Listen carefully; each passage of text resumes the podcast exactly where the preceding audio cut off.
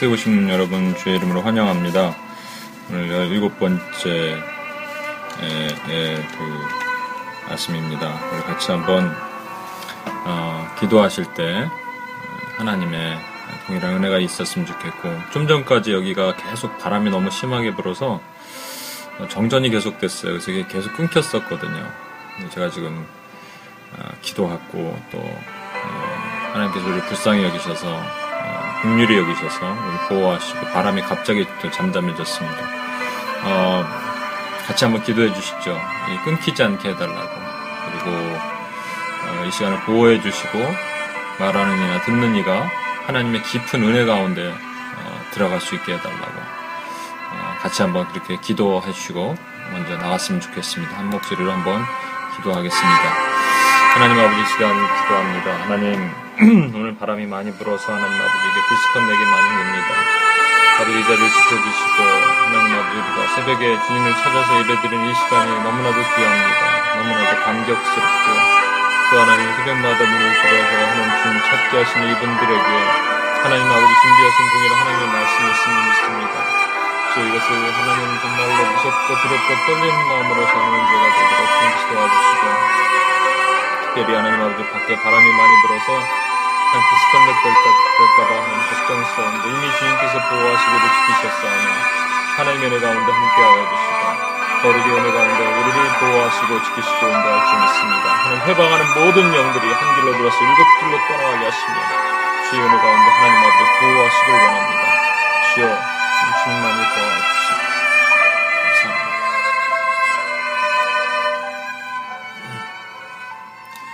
주님만이 우리의 보호자 되시고 능력자 되시고 하나님의 권능과 영광을 저희가 이 새벽에 보려 하여 주의 성소로 들어가나이다. 주여 하나님 아버지 주님께서 우리를 지키시고 어, 이 작은 자들을 하나님 위로하시며 항상 그러셨던 것처럼 오른손으로 덮어주시고 모든 회방과 모든 또 환란과 고난 가운데서 우리를 건져 주시옵소서. 예배 가운데 전하는 자나 듣는 자가 성령의 깊은 은혜 가운데서 하나님 전하고 듣게 하시고 오로지 이것을 전하시는 이는 우리 안에 계신 성령님이심을 믿습니다. 감사드립니다. 이 모든 말씀을 읽고 나신 예수님의 이름으로 기도합니다. 아멘. 예. 오늘은 음, 오늘 원래 어, 계시록 8장 이제 9장을 들어가야 되는데 우리가 8장을 한 번만 더 봐야 될 것 같습니다. 그래서 어, 내일은 그냥 구장 전체를 구장을 나눠서 할 게 되게 많은데 어, 제가 말씀드렸지만 그 사실 새벽기도이기 하지만 새벽기도보다는 어떤 어, 특세 성격이 강하다고 생각합니다. 특강이죠. 그래서 계시록을 이 새벽에 이렇게 한다는 것이 쉽지는 않습니다. 준비하는 저도 쉽지 않고 그냥 차라리 짧게 짧게 끊어서 오랫동안 하면 더 많은 것을 전하고 할 수 있을 텐데 그러면서도 불구하고 제가 긴 것을 짧게 전해야 될 때 오는 부담감과 함께 무엇을 전해야 되는지 저 스스로도 다시 공부하는 시간이 되더라고요. 그 전에 제가 계시록을 오랫동안 어, 책도 좀 많이 보고 또 우리 아시겠지만 EPTC라는 과목을 저희가 개설해서 어, 계시록 강의 계시록 안에서 어떻게 기도해야 되는지를 계속 해왔는데 이것을 제가 함축적으로 보면서 핵심을 엑기스를 뽑아내다 보니까 저 또한 아 이런 것이 있었구나 이게 엑기스구나를 이걸 전해야 되는 거구나 제가 깨닫게 됐던 것이 있었습니다. 그래서 오늘은 다시 계시록 8장 6절에서 13절 말씀을 한 번만 더 보면서 제가 중요한 것들을 지난번에 못했던 거 점검해 가, 어, 넘어가도록 하겠습니다. 그리고 오늘 제가 양해를 좀 구할 거는 음, 지금 UPS 코리아의 그 어, 예배가 지금 시작하고 있는데 제가 그래서 그 새벽 기도 끝나자마자 또 들어가야 되거든요. 그래서 어, 오늘은 음, 기도하실 때 제가 음악을 못 틀고 각자 어, 어, 기도 이렇게 하셨으면 좋겠습니다. 예배 끝나고 8장 6절입니다. 일곱 나팔을 가진 일곱 천사 나팔을 불기를 음, 준비하더라. 첫째 천사 나팔을 보니 피 섞인 우박과 불이 나와서 땅에 쏟아짐에 땅의 3분의 1이 타버리고 수목의 3분의 1도 타버리고 각종 푸른 풀도 타버렸다. 없더라. 둘째 천사 나팔을 보니 불붙는 큰 산과 같은 것이 바다에 던져짐에 바다의 3분의 1이 피가 되고 바다 가운데 생명 가진 피조물들의 3분의 1이 죽고 배들의 3분의 1이 깨어지더라. 셋째 천사가 나팔을 보니 횃불을 같이 타는 큰 별이 하늘에서 떨어져 강의, 강들의 3분의 1과 여러 쑥 물샘에 떨어지니 이 별 이름은 쓴쑥이라 물을 3분의 1이 아, 쓴쑥이 되매 그 물이 쓴 물이 되므로 많은 사람이 죽더라. 넷째 천사 나팔을 보니 해 3분의 1과 달 3분의 1과 별들의 3분의 1이 타격을 받아 그 3분의 1이 어두워지니 낮 3분의 1은 비춤이 없고 밤도 그러하더라. 내가 또 보고 들으니 공중에 날아가는 독수리가 큰 소리를 이르되 땅에 아, 사는 자들에게 화화 화가 있으리니 이는 세 천사들이 불어야 할 나팔 소리가 남아 있음이로다 하더라. 예. 우리는 지난 시간 그 일곱 나팔을 해석할 때 어, 떻게 해석할 것인가를 이제 봤습니다. 그래서 어, 계시록 전체를 볼 때또 어, 그렇고 특별히 이제 재앙에 대한 해석을 어, 할때 많은 경우 이제 문자적 해석 또 상징적 해석도 있지만 문자적도 두 가지로 요즘 나눠집니다. 완전 문자주의와 상징적 문자주의. 음, 그래서 음, 먼저 이제 계시록 8장 7절 한번 볼까요? 첫째 천사가 나팔을 부니 피 섞인 우박과 불이 나와서 땅에 쏟아지며 땅의 3분의 1이 타버리고 수목의 3분의 1도 타버리고 각종 푸른 풀도 타버렸더니 여기서 이제 피 섞인 우박과 이 불은 실제적으로 하늘에서 땅에 떨어진 천재 지변의 하나로 보는 것이 이제 문자 어, 주의의 어, 핵심입니다. 불똥이와 유성의 잔재물 있죠. 아, 잔재물 그 찌끄러기가 떨어지면서 불이 생기면서 땅의 수목의 3분의 1을 태워버린다라고 보는 겁니다. 아, 그런가 하면 이제 상징적 문자주의라는 것은 뭐냐면 이렇게 보기도 하는 거예요. 피 섞인 우박과 불을 이 땅의 환란이고 어, 수목의 3분의 1은 이 땅의 육적 권위자 또 아니면은 정치적 리더 뭐 이런 경우 어, 아니면 교회 리더들 각종 푸른푸른 믿음 없는 성도들 이렇게 보는 겁니다. 그래서 어, 상징적 문자주의는 어떤 것은 문자로 보고 어떤 것은 상징으로 보는 거예요. 근데 사실 그런 기준이 매우 모호합니다. 그래서 보편적으로 이런 사람들은 이렇게 얘기하는데 어, 이렇게 뭐라고 말하느냐면 지혜를 주시면 우리가 문자로 풀어야 할 부분과 상징으로 풀어야 할 부분을 알 수 있다 이렇게 얘기하는 거예요. 그렇게 얘기할 수밖에 없다라는 거 여러분 아셔야 될 것 같아요. 또한 이 상징을 어, 우리가 상징적 해석이라고 해서 symbolic한 meaning이라고 이렇게 해서 그 interpretation이라고 하지 않고 원래는 스피처 영적 해석이라고 보는 거예요. 왜냐하면 상징적 해석에는 두 가지로 나눠지거든요. 영적 해석과 우리 흔히들 풍유적 해석이라고 알레고리라고 지난번에 한번 말씀을 드렸을 겁니다. 그 해석이 있는데 알레고리 해석은 어, 그리스도께서 풀어주지 않는 해석, 그러니까 우리가 뭔지를 모르는 것들의 숨어진 미닝을 영적 미닝을 찾아보겠다, 숨겨진 의미를 찾아보겠다는데 자의적 해석이 매우 강하거든요. 그래서 위에서 언급했던 것처럼 수목은 이 땅의 육적 권위자고 푸른푸른 믿음 없는 성도들로 보는 해석이 그 기준이 뭐겠냐는 겁니다. 어, 잘 보십시오. 수목이 육적 권위자인데 푸른푸른 그거보다 낮은 어, 믿음 없는 성도예요. 그러니까 이 수목은 풀보다 크기 때문에 큰 것을 권위자, 작은 것을 일반인 성도로 보는 것이 아니겠습니까? 그렇다면 그 기준은 지극히 주관적이라는 겁니다. 물론요, 이 계시록 또 묵시문학은 어떤 추측과 과정을 100%안 하고 해석해 나갈 수는 없을 것입니다. 어떤 사람은 또 계시록이 묵시문학이 아니라고 말하는 분들도 있는데 계시록은 분명한 묵시문학입니다. 그래서 이것이 아닐까 상상을 해보기도 하고 또 그렇게 추정하면서 가설을 가지고 성경 안에서 풀어나갈 수 있어야 됩니다. 하지만 중요한 것은 자꾸 우리가 나무를 보러 하면 아, 숲을 놓치게 되는 거예요. 이게 핵심입니다. 마귀는 우리 자꾸 나무를 보는 걸 좋아해요.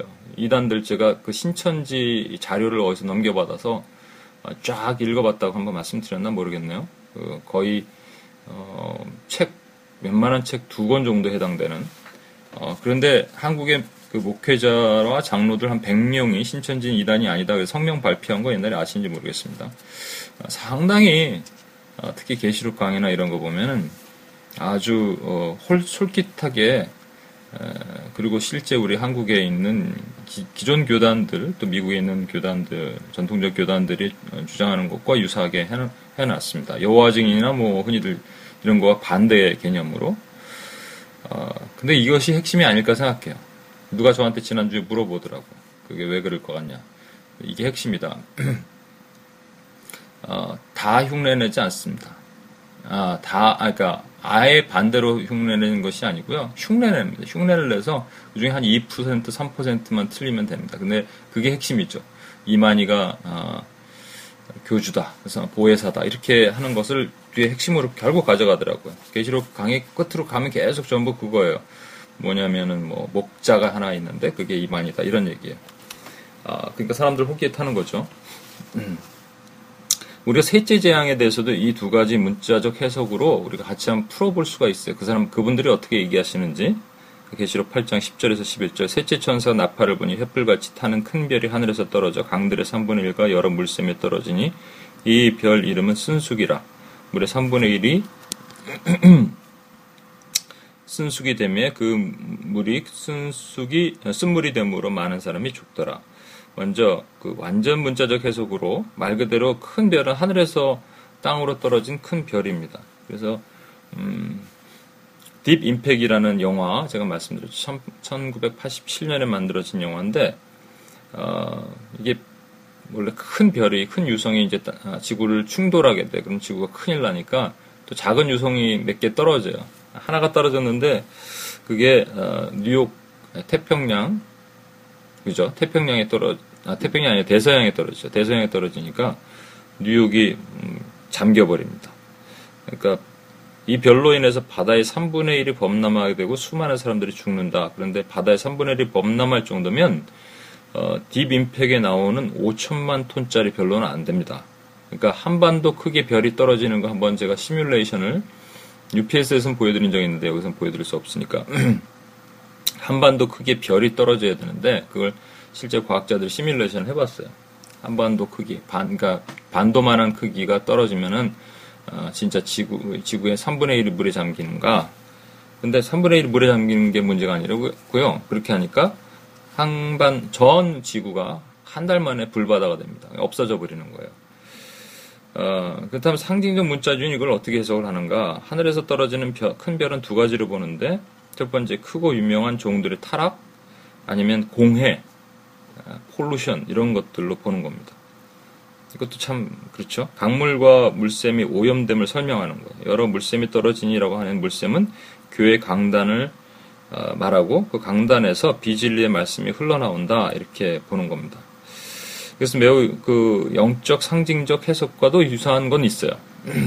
하나 본질적인 차이가 있는데 이게 뭐냐면 바로 시기입니다. 여러분 시비, 시기, 따, 때. 지금 이 상징적 문자주의는 일곱 나팔이 언제 불가, 불게 되냐는 겁니다. 상징적 문자주의는 그 역사적 전천년에 근거하는 경우가 많이 있습니다. 그래서 이것이 전부 7년 환란 중반쯤에 이 나팔이 떨어지게 됩니다. 나팔의 재앙이. 어, 7년 환란 중반쯤이면요. 강단에서 뭐 비진리의 말씀이 흘러나오고 그럴 겨를이 없어요. 이미 환란은 가, 이분들의 말씀이면 진짜 그 전무후무한 환란이 가속되고 이미 뭐 그때는 말대로 대배교가 다 일어나야 되는데 비지의 말씀이 강단에서 흘러나온 것은 이미 늦죠. 그렇게 되면. 근데 저 여러분 아시죠? 그 이게 만약에 적용이 된다면 언제 적용이 되겠습니까? 그 크고 유명한 종들의 타락 이미 지금이 배교의 때라고 제가 말씀드렸을 겁니다. 조엘 오스틴 번영 신학 같은 것, 빌리 그레함이나 풀러 어, 어, 빌리 그레함이나 그 풀러 신학 총장 레버튼 같은 사람이 이제 보편주의적 구원 레버튼 같은 사람은 저도 이제 책을 읽었지만 어, 12살 밑에 어린아이가 힌두교다. 그런데 죽었으면 어떻게 하냐. 그건 하나님이 구원하실 수도 있다. 이렇게 얘기를 했어요. 보편주의적 구원. 12살 밑에는 애가 뭘 알겠느냐. 이런 거죠. 왜 12살이라 그랬는가? 그건 잘 모르겠어요. 어, 그리고 수많은 해방신학에 물든 강단에서 나온 정치적으로 물든 사변들이 뭐 이미 수많은 곳에서 거룩해야 될 강단의 말씀을 오염시켜 왔잖아요. 그런데 7년 환란 때 교회 강단에서 말씀을 타락시킨다는 그들의 해석은 시간적으로 순서가 안 맞습니다. 차라리 이건 완전 문자주의가 즉 하늘에서 큰 별이 떨어져서 물샘의 3분의 1이 범람한다는 가설이 7년 환란 중에 일어난다는 주장과 시간상으로는 도리어 맞아요.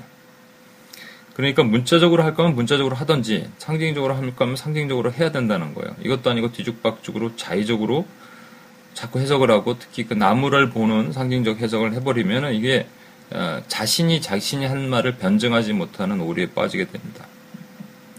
그렇다고 뭐 문자적 해석이 완전 문자적 해석이 다 맞는다고 말하는 게 아니에요. 예를 들어서 네 번째 나팔의 경우를 보겠습니다. 넷째 천사 나팔을 불 때 해와 달과 별의 3분의 1이 침을 받아 그 3분의 1이 어두워지니 라고 하는 거에 대해서 먼저 이번에는 상징적 문자주의는 어떻게 이걸 풀어나가나 한번 보겠습니다. 어, 해는 진리의 말씀이고 달은 이번엔 교회래요.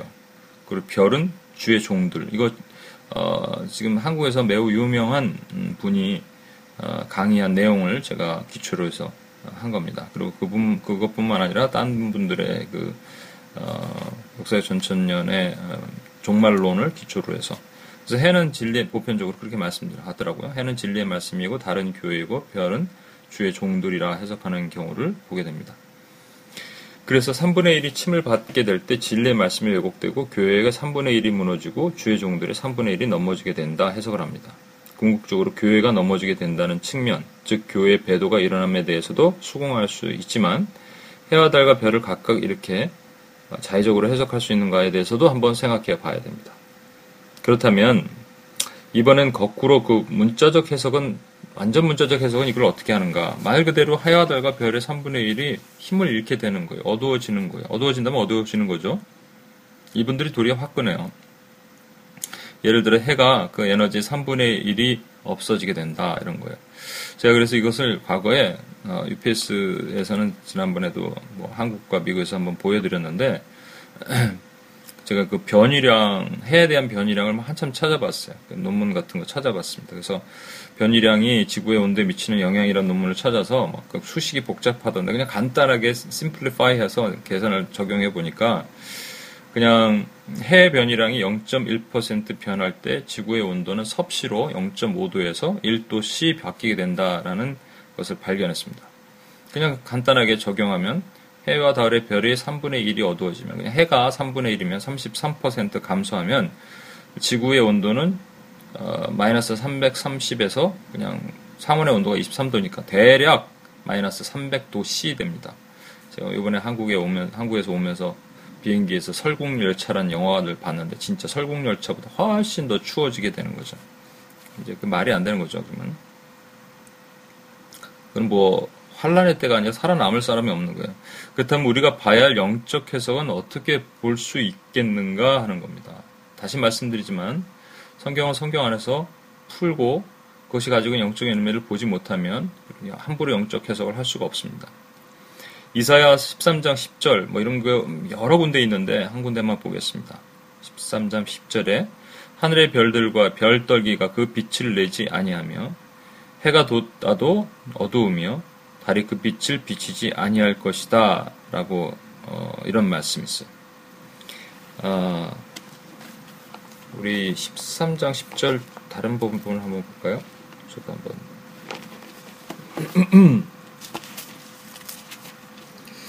이게 오늘 제가 또 준비한 게 조금 많아서 시간이 조금 그런데 오늘 어, 이 음, 그래 요것만 보겠습니다. 오늘 시간이 좀 부족하니까 이 말씀은 음, 여기서 그냥 하늘의 별들의 별떨기가 빛을 내지 않고 해가 돋아도 어둡고 달이 빛을 비치지 아니할 것이라고 기록되어 있는 이 말씀은 그러니까 해와 달과 별이 만일 주의 종이고 교회고 진리라고 해석을 한다면 교회나 중에 3분의 1이 빛을 내지 말아야 할 것이다라고 쓰셔야 되는데 그냥 전 교회가 빛을 잃지 않고 무너질 것이라고 해석을 해야 돼요. 왜냐하면 그냥 빛을 잃지 않을 거라고 아, 빛이 없어질 거라고 그랬어요. 한순간에 여기 뒤에 보면 쭉 나오는데 이게 뭐에 대한 경고의 말씀이냐면 바로 바벨론이 패망할 것이라는 예언이에요.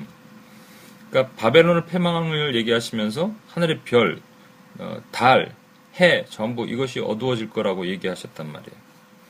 이사야를 통해서 베데 바사에게 멸망할 바벨론에 대한 예언을 하신 것이 단순히 역사적 메소포타미아의 패권을 지고 있는 어느 강대국의 멸망을 예언한 것이 아니라 마지막 때 종말적 예언을 내포하고 있다는 우리가 기억해야 됩니다. 제가 한번 말씀을 드렸지만 우리가 예언서를 볼 때 과거주의자들처럼 그냥 예언은 과거 지나간 예, 예언으로 끝나면 안 됩니다. 여러분 그 이 좀 전문적인 용어로 어, 신학적인 용어로 foreshortening이라는 것이 있어요. 그러니까 앞에서 짧게 본다. 그래서 마치 여러분 산이 중첩된 어, 그림을 어, 본다고 시십시다. 그러면 산이 여러 개가 있잖아요. 예를 세네 개 이게 산이 있는데 그것을 앞에서 이렇게 보는 거예요. 그러면 산봉우리와 산봉우리는 매우 가까워 보여요. 그죠? 근데 실제적으로 옆에서 보면 산봉우리 산봉우리 사이는 엄청나게 먼 거예요. 이것이 foreshortening이에요. 그러니까 어, 우리가 어떠한 어, 사실과 사실 사이에 안에 팩트 이런 것이 있었죠. 그렇지만 그것이 계속적으로 예언은 성취가 되어 가고 지금까지 되어 오고 앞으로도 되어 올 거라는 것을 우리가 그렇게 해석을 해야 됩니다. 우리는 바벨론의 계시록에서 어떻게 증거하고 있나를 나중에 도 보겠지만 살짝 말씀을 드리면 이미 패망할 마귀의 존재라는 것을 알 수 있습니다. 그렇다면 해와 달과 별은 결국 마귀와 그의 추종 세력, 타락한 천사들이라는 것을 알 수 있는 거예요. 그렇죠?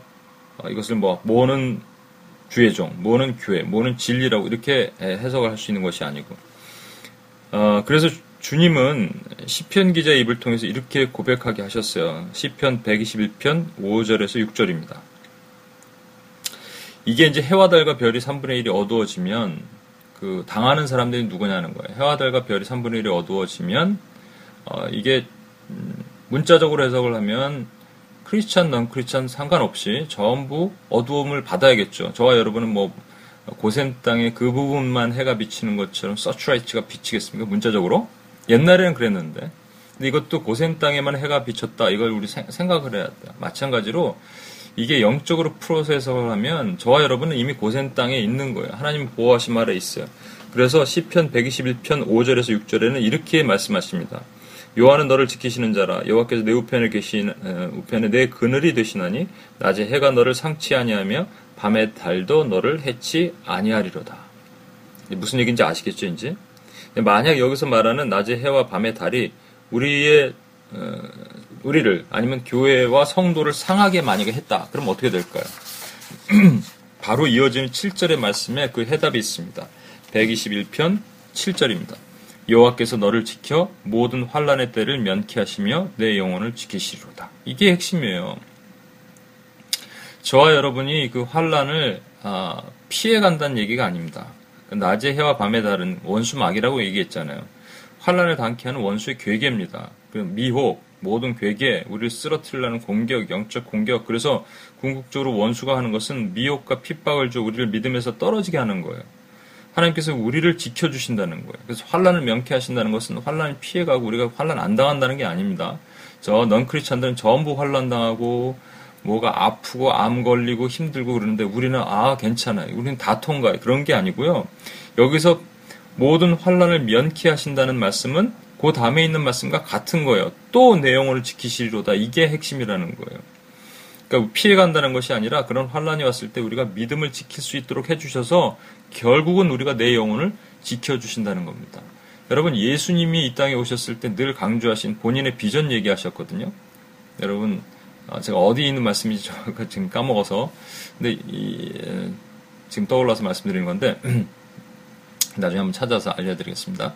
아, 버지의 뜻은 이것이니 이렇게 말씀하셨어요. 아버지의 뜻은 이것이니 어, 나에게 주신 자를 하나도 잃어버리지 않고 마지막 때 다시 살리라 합니다. 이게 주님께서 이 땅에 오셔서 하신 비전이에요. 그러니까 뭐냐면 우리 하나님의 그리스도의 제자 된 우리를 하나도 잃어버리지 않고 물론 가론 유다 같은 사람 빼고 하나도 잃어버리지 않고 마지막 때 다시 살려.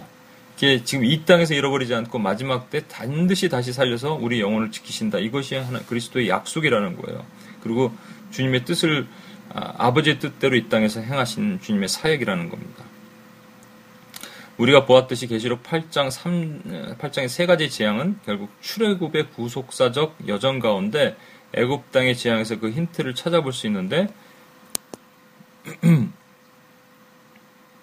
그것은 결국 애굽 땅을 대표하는 모든 거짓 신들을 하나님의 차례로 부수시면서 결국 Let my people go 내 백성은 가게 하라 하시는 하나님의 명령에 저 어둠의 권세가 굴복하는 것을 보여주는 전쟁의 신이 되는 겁니다. 제가 이 그림을 어, 준비했는데 오늘 시간이 없어서 뒤에 것만 보여드리겠습니다. 하지만 우리가 애굽의 종의 영에는 나와서 양자의 영을 받았지만 여전히 죄성을 가지고 우리를 애굽의 노예 근성으로 살게 해서 가나안의 일곱 족속을 무찌르고 막 싸워야 되는데 섞이지 말라 죄에서 이기라 하셨음에도 불구하고 그 죄에 다시 묶여서 살, 살고 사는 거예요.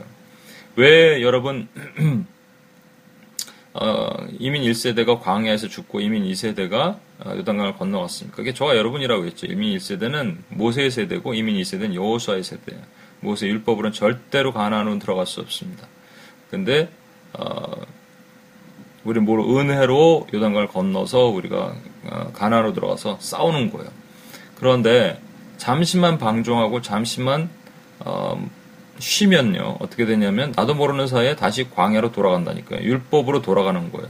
그럼 어떻게 돌아가냐면 어디 근처 사냐 하면요 다시 저기 어, 애굽 근처에 홍해 근처에다가 어디 높은 초막을 바라보면서 아 저기서 우리 고기 먹었을 때가 좋았는데 부추 먹었을 때가 좋았는데 그런데 그거는 그냥 고기와 부추가 우리를 꼬드기는 거지 아, 종의 영 우리는 이미 종의 영을 받지 않고 양자의 영을 받았는데 노예 근성이 우리 안에 발휘되는 거죠. 이것을 분명히 어, 그래서 이것을 영적으로 구속사적으로 풀어서 해석을 해야 된다고 어, 제가 설명을 드렸습니다. 이걸 오늘 시간이 없는데 그냥 한 번만 쫙 보십시오. 이렇게 볼 수 있는 거예요. 제가 어, 음? 어, 이게 보이나요, 여러분 혹시? 보이면 안 되는데 안 되겠다.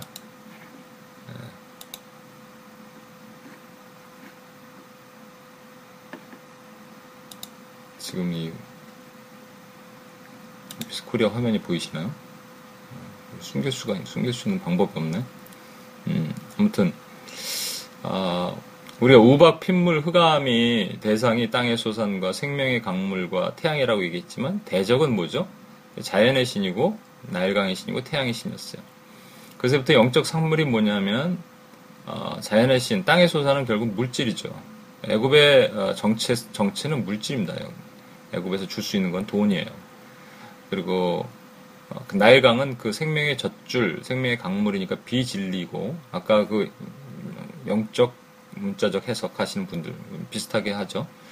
흑암은 태양신인데 우리가 동방요배 일제시대 때 동방요배했던 거 우리 기억하시죠?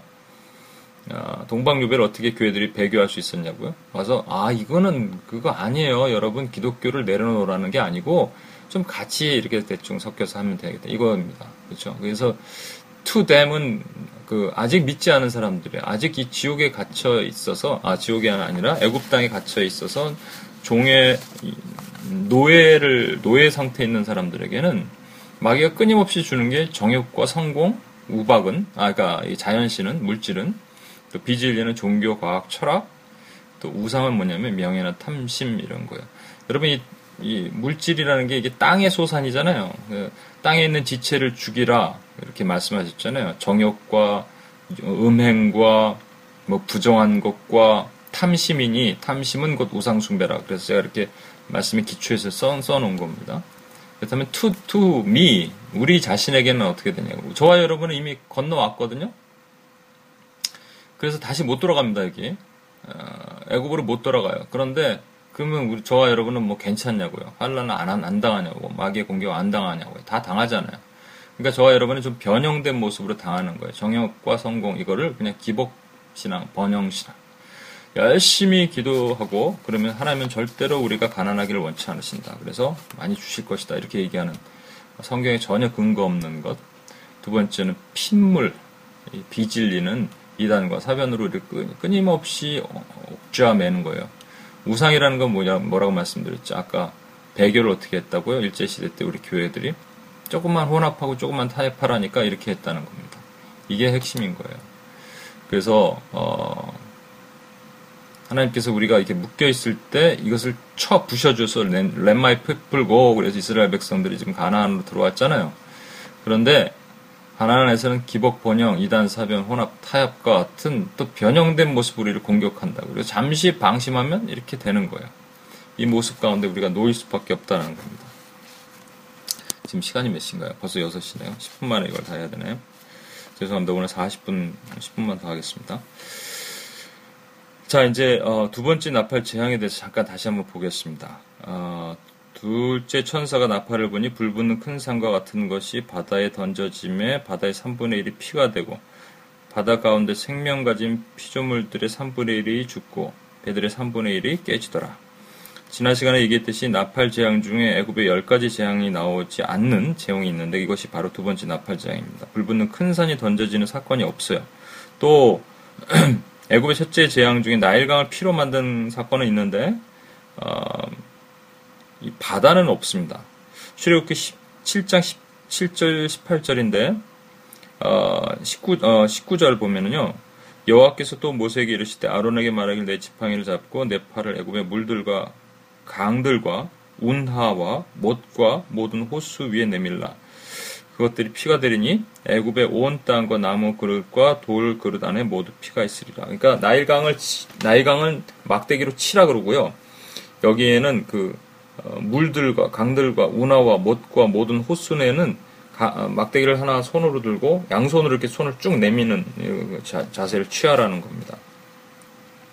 그래도 역시 그 불부는 큰 산이 바다에 빠지는 재앙은 아니에요. 그래서 우리가 여기서 좀 살펴봐야 될 것은 분명 나일강을 치실 때는 모세의 손에 아까 말씀드린 것처럼 지팡이를 들고 땅을 치는 거였는데 여기는 두 손으로 쫙 내밀어라 이렇게 하신 거예요. 이거 어디서 많이 기, 보신 장면 아닙니까? 모세 그러니까 애굽의 군대가 추격해 올 때 홍해를 앞에 둔 모세가 죽게 부르짖을 때 주께서 명하신 대로 모세는 바다에 손을 내밉니다. 그리고 밤새 동풍이 물러가죠. 그러니까 구름 기둥과 불 기둥으로 그 바로의 군대를 어지, 어지럽게 하는 순간 이스라엘 백성들은 홍해를 건너고 다시 손을 내미는 순간 어떻게 되냐면 애국 사람들이 물을 거슬려 도망하려 하지만 결국은 바다 가운데 수장됩니다. 이것은 분명히 이스라엘 출애굽을 통한 하나님의 구속의 여정을 보여주시는 겁니다. 마찬가지로 우리가 계시록 이 두 번째 재앙을 그냥 나일강의 재앙의 연장선으로 볼 수 없는 이유가 여기서 설명했듯이 불붙는 큰 산이 땅에 떨어진 것을 해석할 방법이 없어요. 또 바다가 없었어요. 그렇다면 우리는 다른 성경에서 이와 유사한 말씀이 있는지를 한번 찾아봤으면 좋겠습니다. 신약으로 와서 여러분 이, 이거, 이 말씀 너무 잘 아실 거예요. 만일 너에게 겨자씨만한 어, 한 믿음이 있어도 이 산을 명하여 여기서 저기로 옮기라 하면 옮겨질 것이요 또 너희가 못할, 못할 것이 없으리라 이렇게 말씀하셨습니다. 어, 같은 비유를 누가복음 17장 6절에는 또 겨자씨만한 믿음이 있으면 뽕나무 보러 이 저 바다에 심겨야 해도 어, 될 것이다 이렇게 하셨어요. 왜 뽕나무일까? 음, 예수님을 예수님이 뭐 기묘자라 모사라 전능하신 하나님이라 이렇게 얘기하는 그 이사야 9장에 보면요 이런 말씀이 있어요. 기묘자는 모사라 그랬는데 거기서 반대 세력들이 일어나면서 벽돌이 무너졌으나 우리를 우리는 다듬은 돌로 다시 쌓겠고 뽕나무들이 찍혔으나 우리는 백향목으로 그것을 대신하리라. 이게 저항하고 반항한다는 거예요. 그 뽕나무가 되게 네가티브한 의미로 쓰였다는 것을 알 수가 있습니다. 그렇다면 어, 그런가 하면 예수님께서 무화과 말라 비틀어진 무화과 비유를 하실 때도 여러분 그 성경에 그 무화과가 시크마라는 히브리에서 나왔는데 무화과나 뽕나무나 같은 어원에서 나왔습니다. 사실은 뭐 이건 좀 너무 복잡하니까 오늘은 여기서는 얘기 안 하고 마가복음 11장에 보면은요 이런 말씀이 있어요. 여러분 잘 아시는 것처럼 너희가 이 산 믿음을 더하소서 우리에게 했을 때 믿음 얘기하시면서 또 얘기하시는 거예요. 너희가 이 산을 들어 저 바다로 옮기라 해도 그대로 이루리라. 그럼 성경에 한 번이라도 산이 바다에 빠진 적이 있나요? 어, 없어요. 어, 없습니다. 그렇다면 여태까지 우리에게는 한 번도 그 누구도 그 엘리야도 다니엘도 누구도 욥도 어, 겨자씨만한 믿음이 없었다는 겁니다. 그렇죠? 그래서 우리는 이것을 어떻게 해석을 여태까지 해왔냐면 우리 앞을 가로막고 있는 어떤 장애물을 믿음으로 기도한다면 다 치워주신다 정도 그이 산을 옮길 만한 믿음을 가지라 정도로 해석을 했습니다. 뭐 이것이 틀렸다는 건 아니에요. 근데 더 중요한 것이 한 가지 있어요. 왜 산을 옮겨야 되느냐, 이 문맥이 뭐였냐를 보는 거예요. 이것은 이 말씀, 아까 얘기했던 것처럼 이 말씀은 언제 얘기하셨냐면요. 변화산에서, 어, 위에서 내려오십니다. 야고보와, 어, 베드로와 야고보와 요한을 데리고 변화산 꼭대기로 올라가시죠. 그때, 음, 하나님 transfiguration, 천국의 모형을 보여주시는 거예요. 그냥 너무나 흰 옷의 그 모형을 보여주신 거죠. 잠깐 보여주셨습니다. 이게 오래되면 그냥 거기가 천국인 거예요. 그러니까 잠깐 보여주심에도 불구하고 베드로가 뭐라 그랬어요? 초막 셋을 짓고 여기서 살고 싶습니다. 그랬어요. 내려가자 그냥 쓸데없는 소리 하지 마라. 내려가자 이렇게 쓸데없는 소리 하지 마라는 아니겠죠. 정신 차려라 이런 겁니다. 내려갔더니 이 현실 세계가 보인 거예요. 현실 세계는 뭐냐면 지금 마귀 귀신에게 잡힌 어린아이가 있는 겁니다. 남아있는 아홉 제자가 못 고쳤어요. 그랬더니 믿음이 없는 폐역한 세대들이 내가 어느 때까지 너희와 함께 있으리려 책망하시면서 그 어, 귀신을 내가 쫓는데 귀신의 정체를 이렇게 표현하셨습니다. 더러운 벙어리 되고 귀머거리 된 귀신아 나가라 이렇게 얘기하셨어요.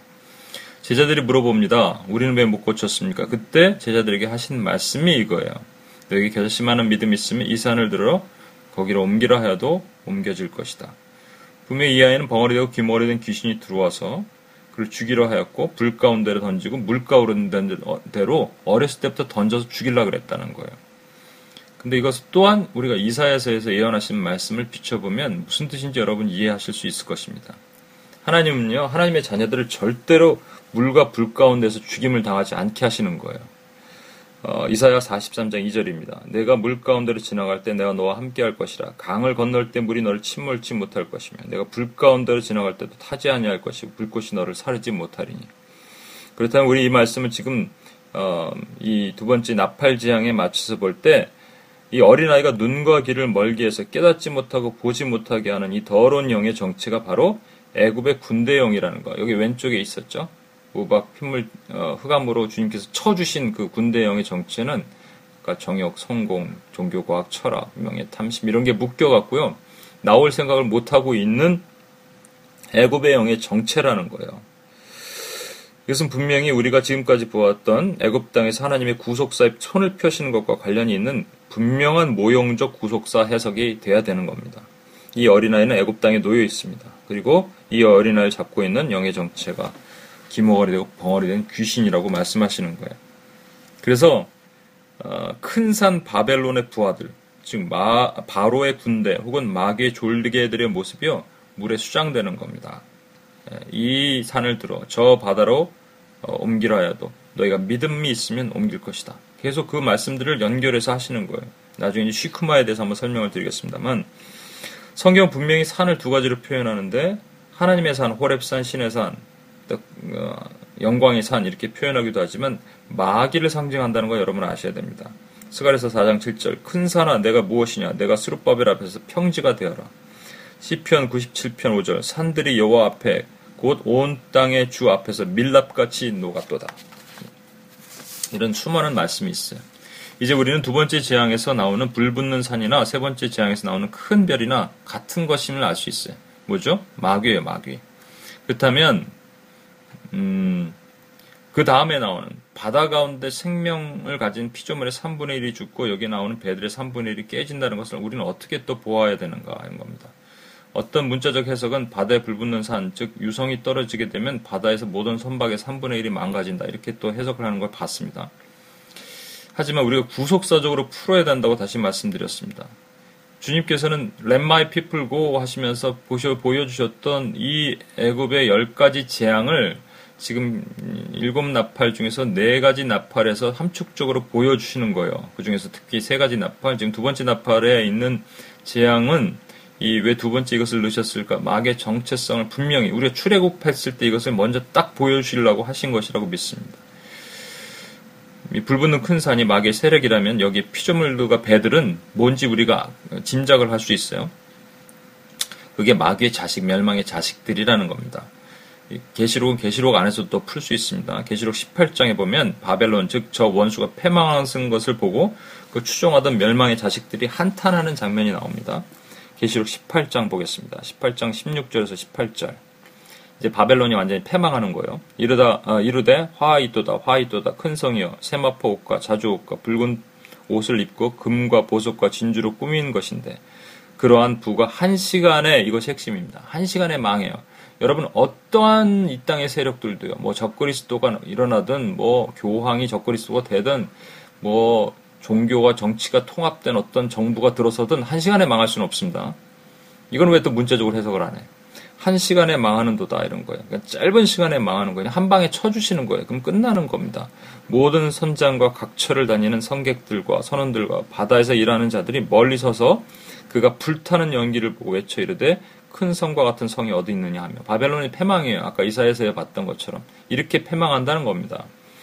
자 그러면 우리가 깨닫게 되는 것은 아까도 우리가 보았듯이 우리는 아직 애굽 땅에서 헤매고 있는 수많은 영혼들을 위해서 기도해야 됩니다. 하나님을 모르는 자들이에요. 아직도 묶여 있어요. 정욕과 성공과 종교와 과학과 철학과 명예와 탐심 안에 묶여 있어요. 그때 주님께서 우박과 핏물과 흑암으로 쳐서 그 어둠의 권세를 쳐주셔갖고 그들이 홍해를 건너올 수 있게 하는 거예요. 동시에 이미 출애굽해서 지금 가나안 땅의 영적 전쟁을 치러함에도 불구하고 다시 그 어둠의 권세에 눌려서 홍해 텐 홍해 근처에다 텐트를 치고 사는 오늘날 우리와 교회된 우리 자신의 폐역한 모습을 또한 회개해야 된다는 겁니다. 한 가지만 더 보여드리겠습니다. 오늘 좀 많은 얘기를 하는데 자 우리 창세기 3장 18절의 말씀이 있죠. 땅이 내게 가시덤불과 엉겅퀴를 낼 것이다. 피 섞인 우박, 불 붙는 산, 횃불같이 타는 큰 별, 타격을 받아 어, 이것이 떨어지는 거예요. 떨어졌더니 어떤 일이 어, 생기냐면 대상이 땅, 수목, 푸른 풀, 땅에는 이런 것이 있고 바다에는 바다 생물 배들, 강에는 많은 사람들, 그다음에 이제 해와 달과 별은 천체계죠. 어, 이게 이제 여러분 문자적 해석을 하라는 게 아니고 이, 이 전체를 또한 예, 숲을 보면서 상징으로 한 가지를 볼 수 있어야 돼. 이게 창조의 시기에 어, 땅, 수목, 푸른 풀 이런 것은 셋째 날에 창조하신 거잖아요. 주신 거잖아요. 바다는 그 안에 바다 생물 다섯째 날. 강도 어, 강이 중요한 게 아니라 바다에 그래서 바다 생물이 죽었다. 또 배들도 이게 그것을 추정하는 세력이지만 물론 여기 문자 이 안에서 문자적으로 보면 바다 생물이고 여기 많은 사람들이 죽었다 이렇게 강에 이렇게 돼 있습니다. 그것 그것은 여섯째 날에 사람. 그 다음에 마지막에 해와 달과 별은 천체계. 그 넷째 날에 창조를 하신 거죠. 어, 이걸 보지 말고 이제 저 눈, 숲을 보셔야 돼요. 뭘 보셔야 되냐면 하나님께서는 어, 여러분 그 천지를 창조하시고 에덴을 창설하시고 에덴 가운데 있던 에덴 가운데 그 얼마나 많은 나무들과 숲들이 있었겠습니까? 지금 여러분 저희 저와 여러분이 지금 석탄 있잖아요. 석탄이 그 노아의 홍수 때 나무 껍질들이 물 위에 떠갖고 그것이 나무가 아니고 나무 껍질입니다. 나무 껍질이 물 위에 떠서 그것이 퇴적층 밑에 들어가서 생긴 것이 석탄이라고 지질학자들은 얘기합니다. 그 정도 되려면 지금 있는 매장량 정도의 석탄이 되려면 어, 지금 있는 것은 어, 그러니까 0.1% 그러니까 천 거꾸로 얘기하면 천 배 정도에 해당되는 나무들이 있어야지 이게 가능한 거예요. 에덴에는 태초에 천지를 창조하실 때 그 정도 나무들이 많았다는 겁니다.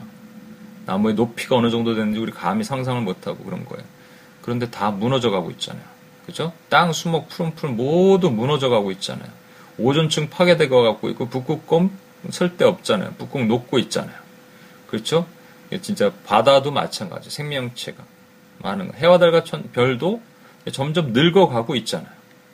그러니까 이렇게 숲을 보셔야 돼요. 나무를 자꾸 보지 마세요. 숲을 보시면 이거예요.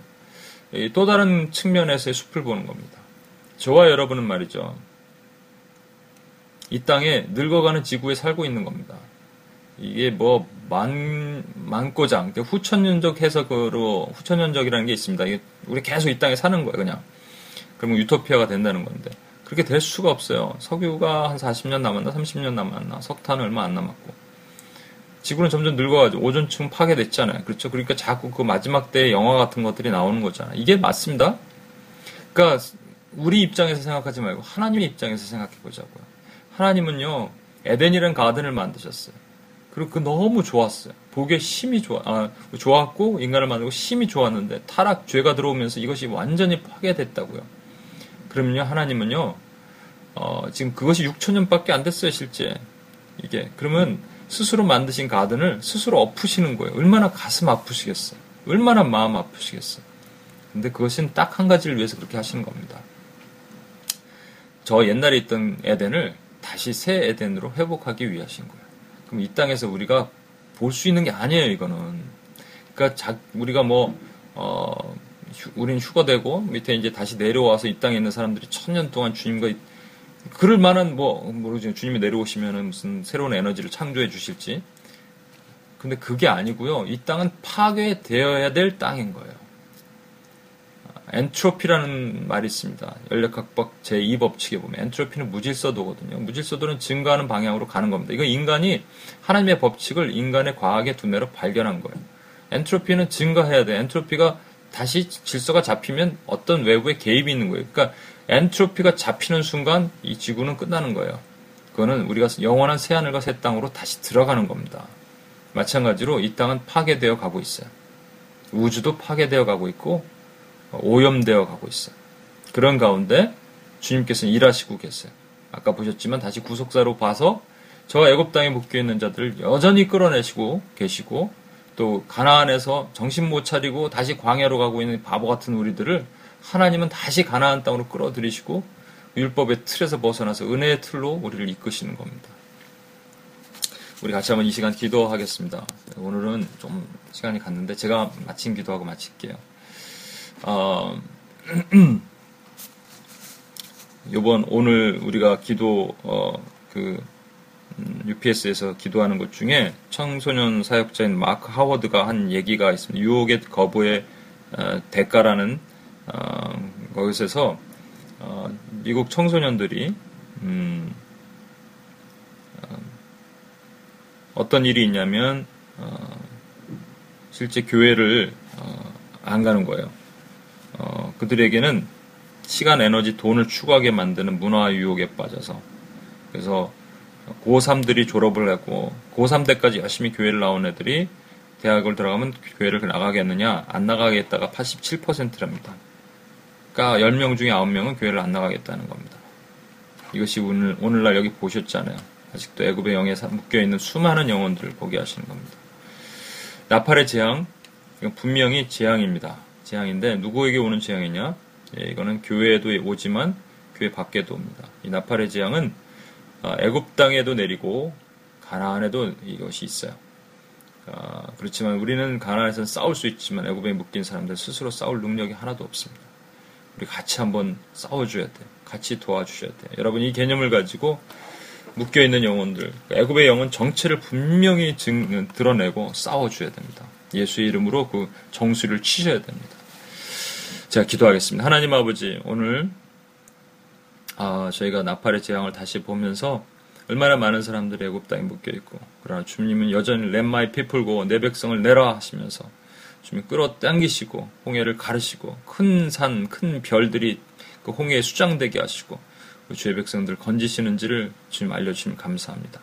주여 우리가 가나안에 들어갔지만 여전히 우리는 죄성이 있어서 하나님 저 애굽 땅을 바라보고 살고 있는 연약함이 있습니다. 우리도 모르는 사이에 다시 광야에 가서 광야 학교를 다시 졸업해야 되는 연약함이 있을 때마다 주님 이를 지켜주시고 건져주시고 회복되게 하시고 강하고 담대하게 저 큰 산 바벨론을 깨부시는 주님의 새 타작 기계로 우리를 사용하여 주시길 원합니다. 주님 감사합니다. 오늘도 주님 손에 모든 걸 맡기고 오늘 함께한 모든 영혼들에게 주님의 놀라운 기름 부음과 은혜가 있기를 원하며 우리 원하신 예수님의 이름으로 기도합니다. 아멘. 네, 감사합니다. 오늘도 어, 승리하신 하루 되시고 잘 들어가시길 바랍니다. 오늘은 어, 마치겠습니다.